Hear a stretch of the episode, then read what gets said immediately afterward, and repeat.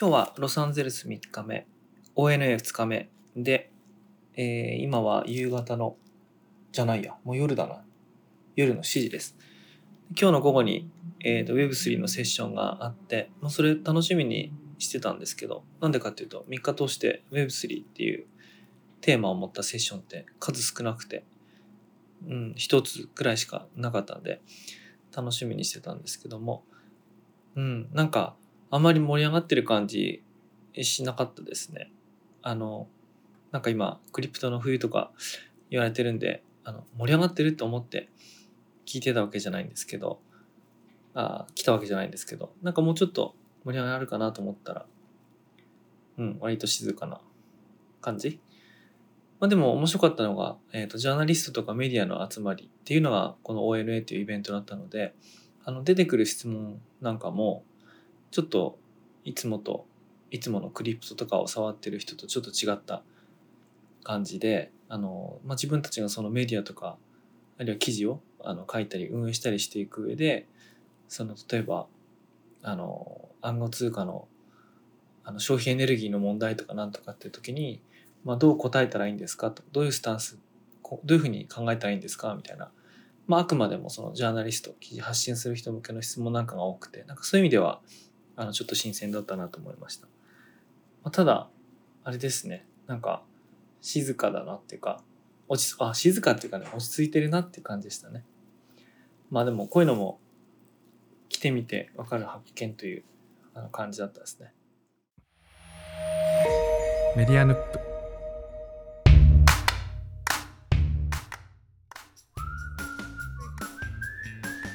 あこれがグリフィスさんですか？ちょっといきなり始まりましたけども。そうね。貧しそうに見えないね。いやグリフィス天文台に来ております。あこれなんか昼も良さそうだなやっぱ夜来ちゃったけど。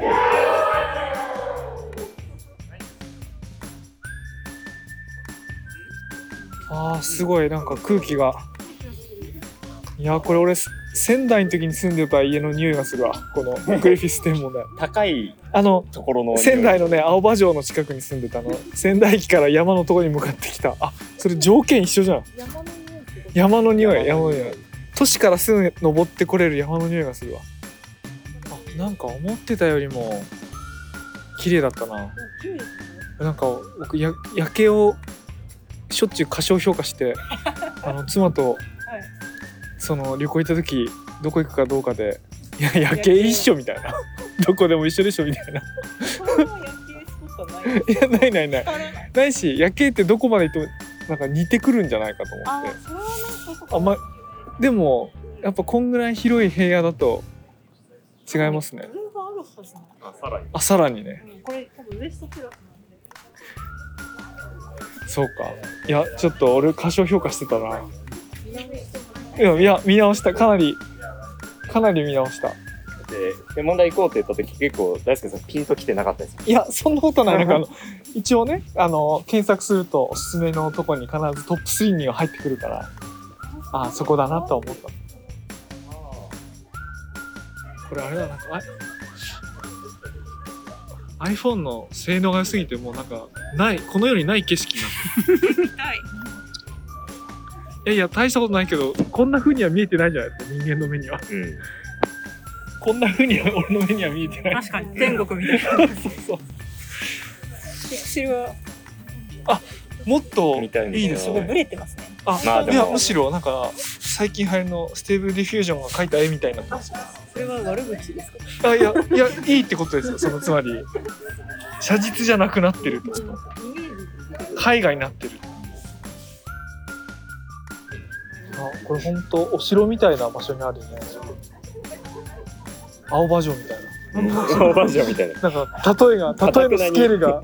じゃああれ青葉城のライトそうそうそうそう。なんか二の丸三の丸みたいな。なんか例えのスケールがちっちゃくて恐縮なのに。青葉城にそれだけのポテンシャルがあるってこと。まあでもね多分為政者はそういうところに立てるんでしょうね、そうです島々を見れて面白いなさっきみたいにまるっきり夜景だけ見えるよりこういうテラスが見てる方がスケール感があって。確かにそうですね。夜景の良さがうん分かり始めました。わ分かってきた。夜景そのものよりも人と夜景を一緒にあ人と建物と一緒に夜景を見るのがいいのかな。ああの高層ビルに行くと夜景しか見えないじゃないですか。でもこういう城みたいなところに来るとうん。城郭とテラス。と見えるからいいね光景って高層ビルが見れるからいいですね。うんそうだねうん。大体東京とかだとだんだん奥に行くと何もなくなってくけどこの遠くに摩天楼が見えるといいですね、高みのもの勝負じゃん。高いとこから高いとこ見る。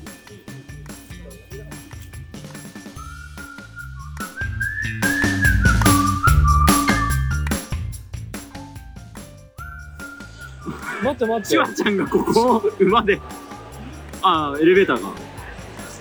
今我々の泊まってるホテルおシュワちゃんが馬で。馬をに乗って走っていますうわ、すげえ。馬でエレベーター入ってる。馬でエレベーター入ったの今入った。っていうシーンです。えこれ超面白いじゃんしかも Facebook のウェスティンが公式で出してる。多分じゃあ一番ウケると思ってやったんだろうね。いやでもなんかさすごい怪我しそうだってなあエレベーターってあんなさ頭低いしさね。怪我しそうだよ。ね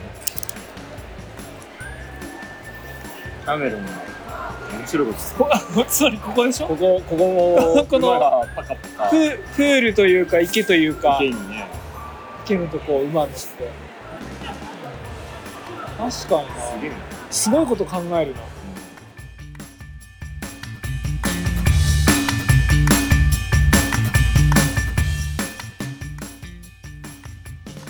今日は滞在4日目の朝です。7時半ぐらい。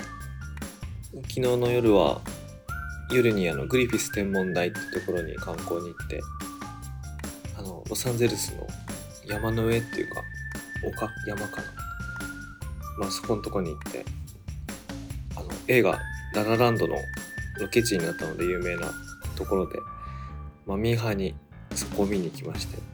で、ララランドあんま覚えてなかったんですけど、行ったら思い出して、そうそうそう、あっこだったなって言って、まあ、すごい夜景の綺麗なとこだったんですけど、で、帰りにちょうど同じ敷地内にあるグリークシアターをこう、ちらっと横目に見て、あの、グリークシアターってあの、YMO の、あの、公的抑圧、パブリックプレッシャーのライブやったところかな？だったかな？あ、ここなのかと思いながら、あの来ましてあのロサンゼルスに対して全然知識なかったんですけど多少移動したらいろいろここがそれかみたいなのをね見つけてなんか海外に来たなって感じがしました。なんか基本部屋で仕事したりカンファレンス出たりしてたんで昨日は久々に外出た感じでした。今日はカンファレンスいくつか見たやつあるんですけどもこの後今起きたんで仕事集中してやってその後ご飯食べに行こうと思います。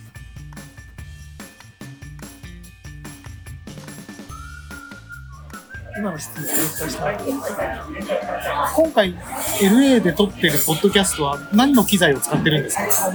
あのね、さっき Zoom って言ったじゃないですか。え Zoom じゃなくて iPhone の PCM 録音っていうアプリ。へえなるほど周囲のノイズは拾うんですかこれ？あもう、いやこの、めちゃくちゃ今うるさいです。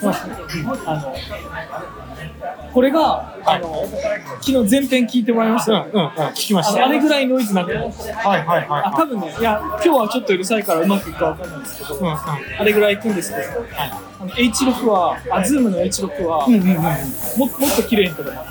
多分この辺の全員の会話、バッチリ撮れます。それもノイズキャンセルにいいで。ね、それノイズも乗るんですけど、あのみんなの声がもっとちゃんと綺麗に聞こえてでこっちはあのこの2人ぐらいの声しか取ってくれないんですよ。だとこのノイズ消すための処理やると、僕らの声も艶がなくなる。はいはいはでめちゃくちゃやると昔のあの AM ラジオとか、はい。FM ラジオみたいな、あの帯域の狭いノイズカットした音になってくるノイズキャンセリングはソフトでやってるんですかこのソフトでノイズやってる。んですかこれはできない。これではできないので、別の編集の時のソフトでやるんです。編集はパソコンでやってるんですかパソコンでやってます。それその時のソフトはあオーディション。あオオーディションオーディション。オーディション。あいろんなのあるんですよ。ロジックとか、はいはいはいあとガレージバンドでやる人も、はいはいはい。オーディションでやるんですよロジックとガレージバンドは知ってますね。ロジックは結構まあ割と作曲っていうかそのねうんそう。そうそう卓録っていうかそうそうそう。そそうですね。オーディションかオーディションはアイナさん詳しいから。もうサンレコサンレコサウンドレコーディングマガジンを30年。そうです。もう間もなく30年経ってるレベルですまあそうですね。途中だいぶ抜けましたけどね。あ抜けました。あでも断続的にでも今も買ってるのはすごいですそうです。ねパラパラと買ってます。あれ昔から高かったですけど今いくらするんですか？あ今もでもね1000円ちょい超えの時もね980円かあ。僕なんか分厚い的にはちょっと1000円。僕高校生の時でも1000円のイメージあります。そう。980円じゃああんま値上げしてない。そう値上げしてないギターマガジンとかが確か500円か600円だったんですけど今多分780円か上がってるはず。なんかその楽器によってこのぐらい払えるだろうっていう値段が違うの面白いですね。そうですね。ギターは金なさそうだけどキーボードは金出せそうだみたいなそうですよなんか昔その、えっと、ボーカロイドを作った伊藤さんでしたっけ？伊藤さんっていう方がいらっしゃって何かの機会で話すと北海道の。北海道の？そうです。あクラプトンなんかその何かの機会で話す機会があってなんかその卓録のその人口シェアってどのくらいあるんですかって話をした時に10万人って言ったんですよ。でそのその根拠がサンレコの売れてる部数が10万部って。結構売れてますよ。え今も？えいや今あんなあでもあ2007年とかですかね。じゃあそのえ雑誌で10万部でしかもこうあんなの固定客しかいないじゃないですか。そうそうそうで有野さんみたいに無駄に買ってる人じゃないから。えじゃあそれは結構大きいですよね。大きいですね。だからあの専門誌マガジン系だと確かベースマガジンとかドラムマガジンって白熱か結構頻度減ってるんですよ。でギターマガジンはまだ毎月なんですよ。それで考えると3レコも一瞬期間になったんですけど結局月間に戻ってますよね。期間のタイミングってなかったでしたっけ？いや。いや僕あの20いや20年ぐらい買ってないんで僕はあの大学生の時まで高校から大学生なんだ7年間ぐらい、当時は誰です？当時はよく出てきたのは誰だろうなやっぱりその坂本龍一とか細野晴臣とかブライアン・イーノンはいはい。とかあとなんなんでかよく覚えてるのがボンジョビのキーボードのあの人名前忘れちゃった、あの人が自分のソロアルバム出した時あったんですよ。あれ買っちゃったんですよ、当時あまりの情報ないから、当時よく聴いてたバンドのメンバーのソロアルバムとかついつい買っちゃって大していい曲でもないのに熱心に聴いちゃうみたいなのあるじゃないですか、はい、ボンジョビのキーボードのソロアルバムの。あインストだったんですけど、はいはいはい。まあ、その表紙のやつはなぜかよく覚えてます